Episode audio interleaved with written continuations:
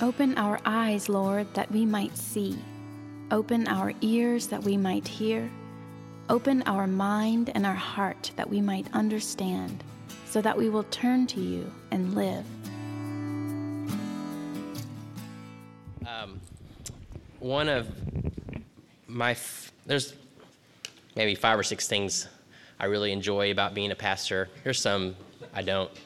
Um, one of the ones things I most enjoy is having the chance to stand before you and to speak to you God's grace and peace, and then have you speak it back to me. And on those rare occasions when I happen to be somewhere else um, doing a pastor thing, um, I'm always struck by how when I stand up, at least in most environments, and I say grace and peace to you, nobody will answer me back. um, and that feels pretty lonely. Um, but I, uh, I really appreciate that. So, the grace and peace of our Lord and Savior, Jesus Christ, to each of you. Amen. Jesus,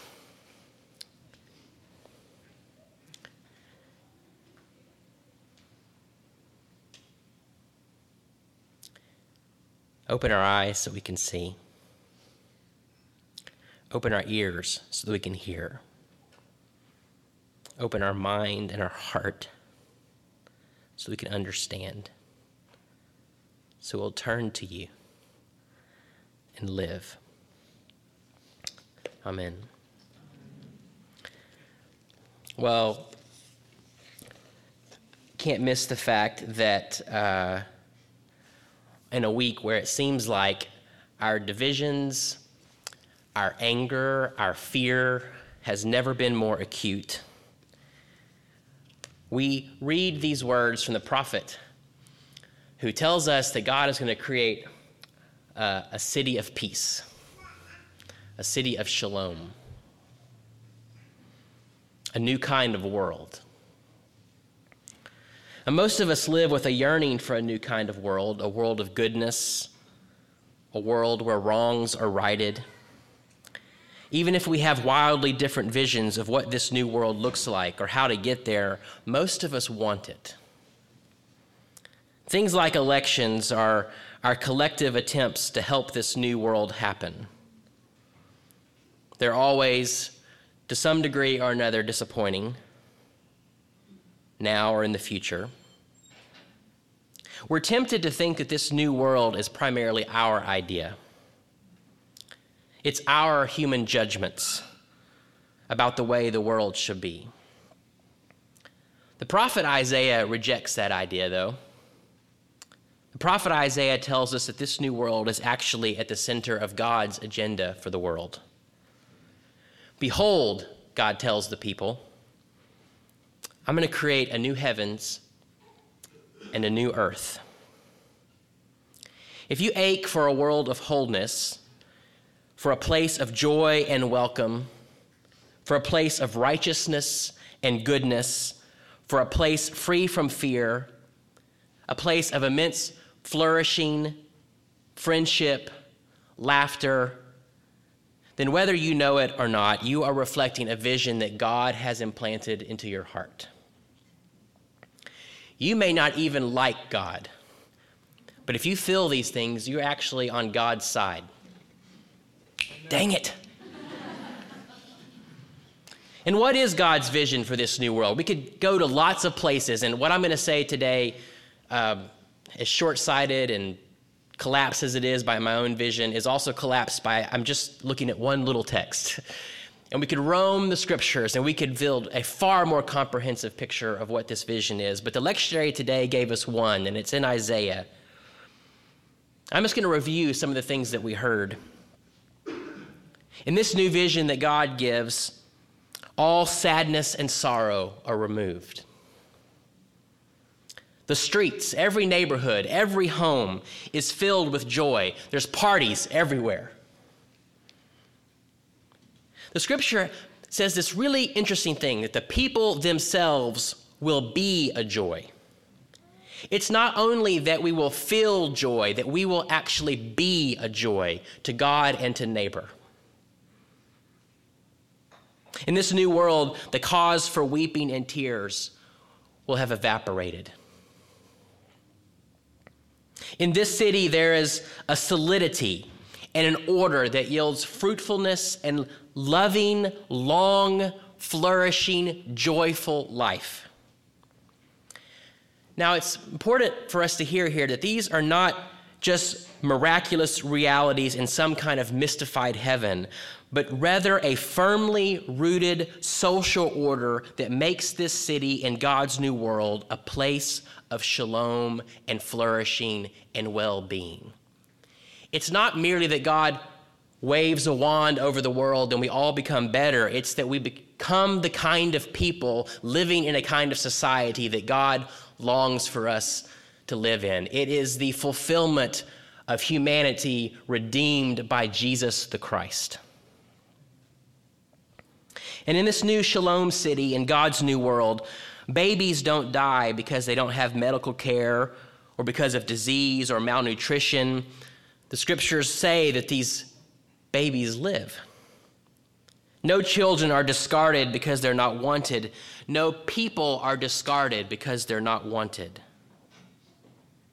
In this new city, Isaiah tells us that everyone actually expects to live a long life. They build houses, they live in them, they enjoy them, and these are homes of shalom and joy for the neighborhood. In this new city, the scriptures say there is an economic freedom and stability where everyone has enough to be well. In this new world, we will work hard and enjoy the pleasures of our work, and the nobility of our work and the capacity for it is there. In this new world God makes, no children, as Isaiah says, are doomed to misfortune.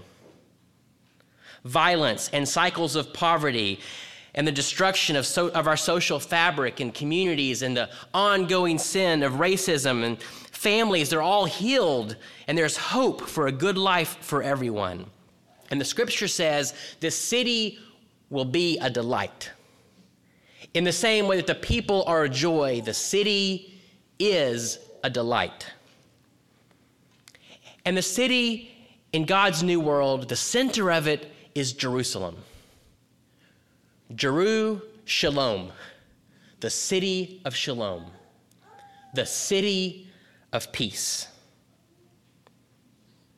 And when the city is a place of shalom, it means peace for everybody. And while elections are always disappointing to a number of us, that's what perhaps feels different this time around that there's more fear, more rejection, more seething anger. And now it's spilling out. And you know, I was thinking this week about just watching the news, watching things on the Facebook feed, hearing conversations.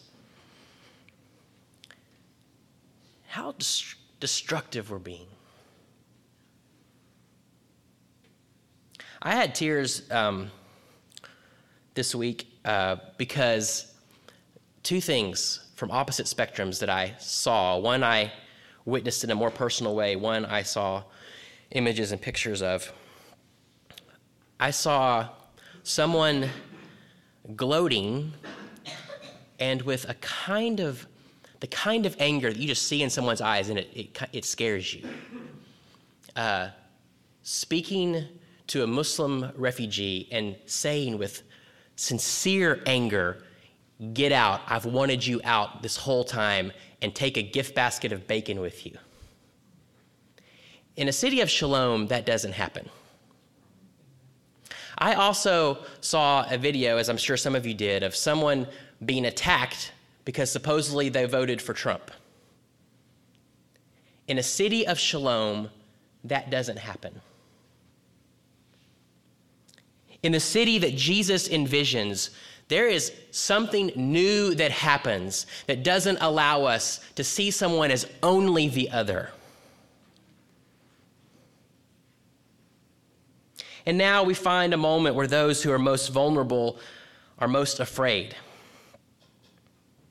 In reading the prophets and reading Jesus, we find out that God's always on the side of the vulnerable. God's always on the side of the poor. God's always on the side of those who are at risk. And whoever we voted for, whoever we didn't vote for, whoever we abstained from, however this played out, as Christians, we have to stand with the vulnerable. We have to reach out to the other. And maybe this is some kind of gift that we're receiving in these moments in our civic life is that perhaps in certain spheres of our friendships and conversations and neighborhoods, it's actually more clear to us who we see as the other. And perhaps the other isn't everyone that you thought they were. Perhaps the other is more people than you thought they were.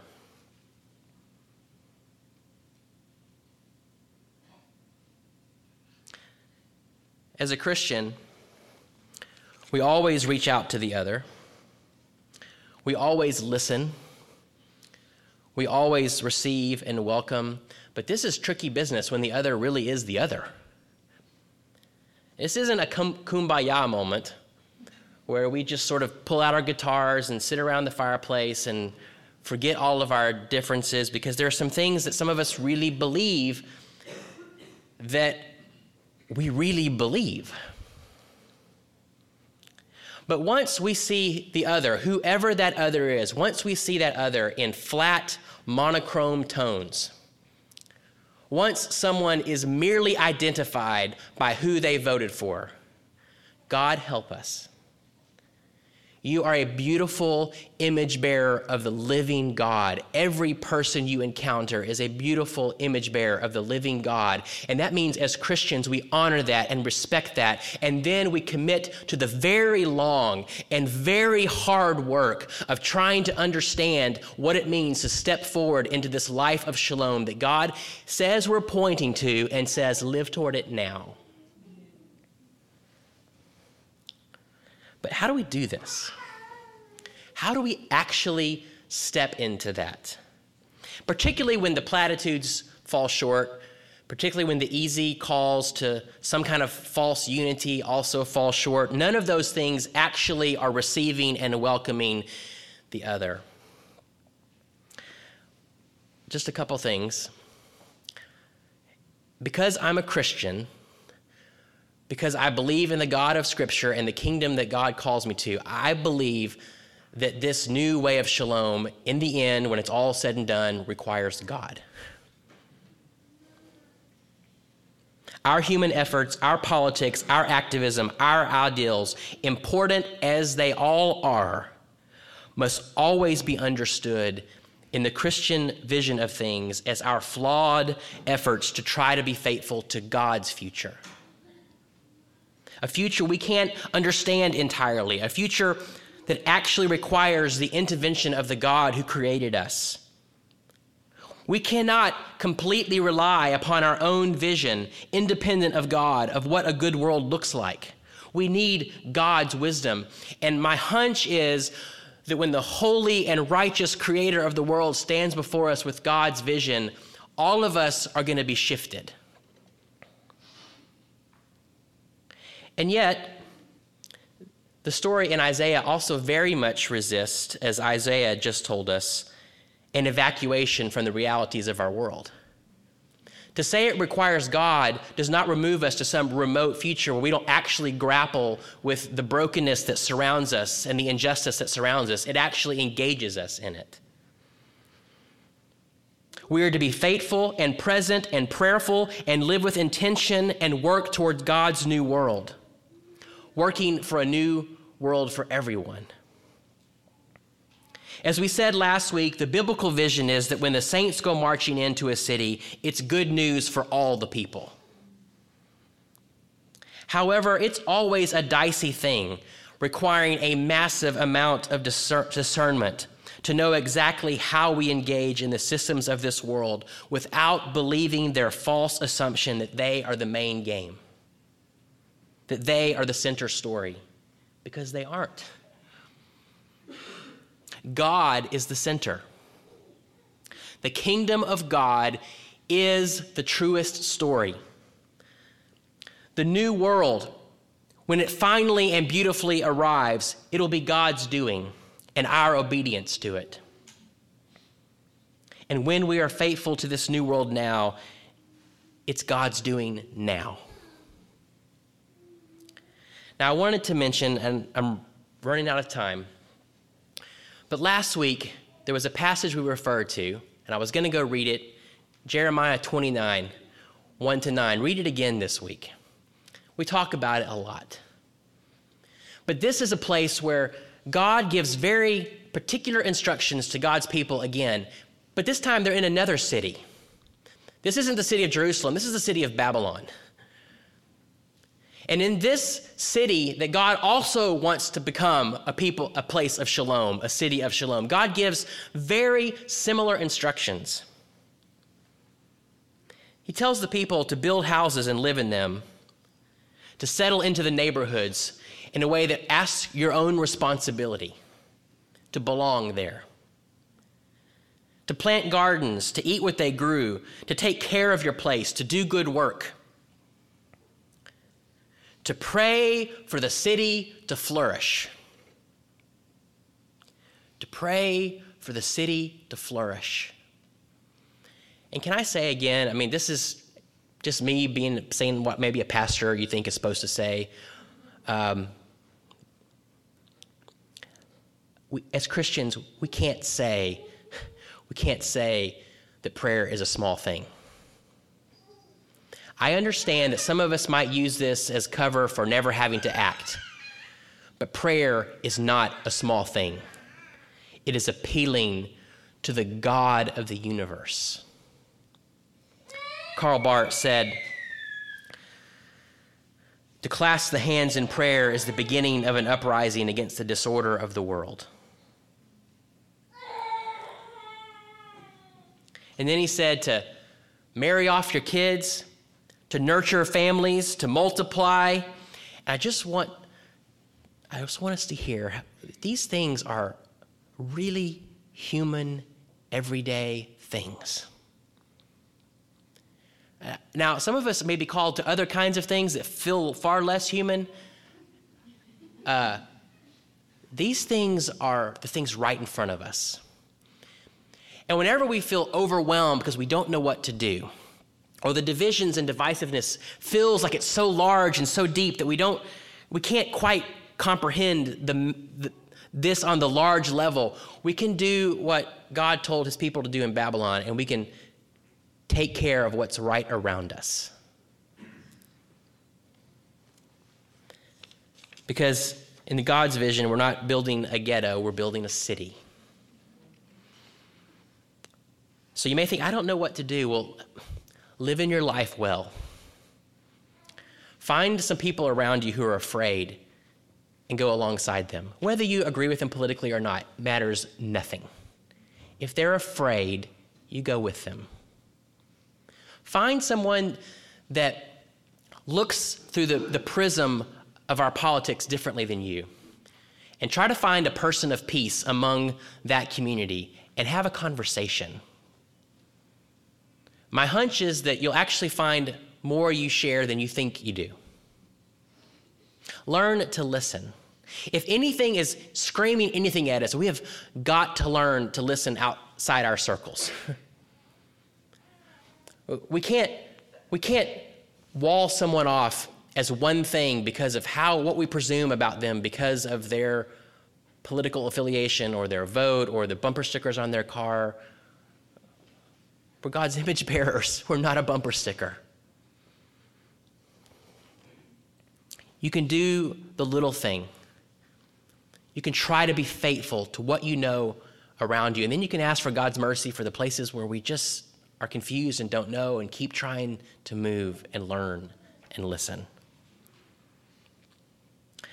So I wanted to leave you with a, a quote.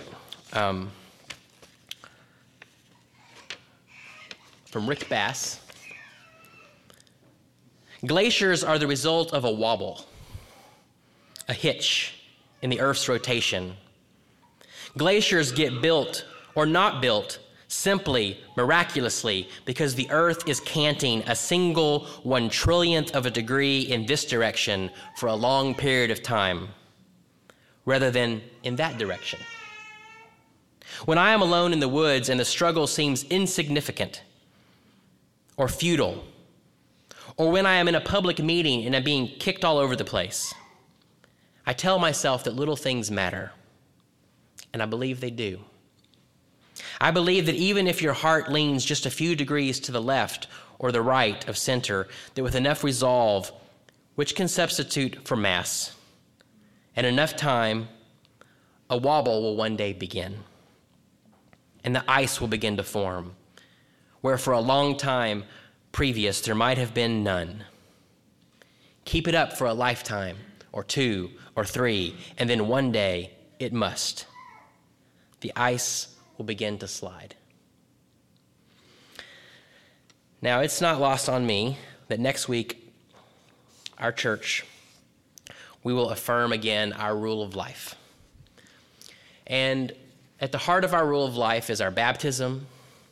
The story of the faith is told in the creeds. It's this call to be together as a people living in hospitality, restoration, and shalom, what we've just talked about. So when we say shalom, part of what we're saying is that we as a community want to participate in living into this kind of city that God hopes for us to be. And I think political action, voting, I think all these things are an important part of our civic life, but I will be very honest and say I believe in the kingdom of God more. I believe that the people of God, bearing witness to the truth of the kingdom of God, standing beside those who are hurting, learning what it means to, to work with the other, to be faithful to the sacrifice of Jesus Christ, to the resurrection of Jesus Christ, is the truest action that we are called to. And so when we take our rule of life, that's what we're calling one another to, to this work. When you leave today, if you don't have uh, a copy of Rule of Life, or if you're new to our community and this is the first time you've done that, I'll invite you to grab one of these on the back table. If you don't want to do that, it will also go out in our weekly email. And I pray that next week, as we affirm this way of living together, and it doesn't answer all the questions, it doesn't gloss over the fact that in this room there are a multitude of opinions, and at times differing, about what being a person of shalom is going to call us to in a particular moment. What we're committing to is to pursuing that hope, that future, listening to God, trying to be faithful, and receiving those who see it differently than us. Would you pray with me?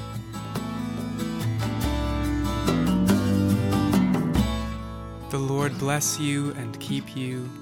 The Lord make his face to shine upon you and be gracious to you. The Lord lift up his countenance upon you and give you peace.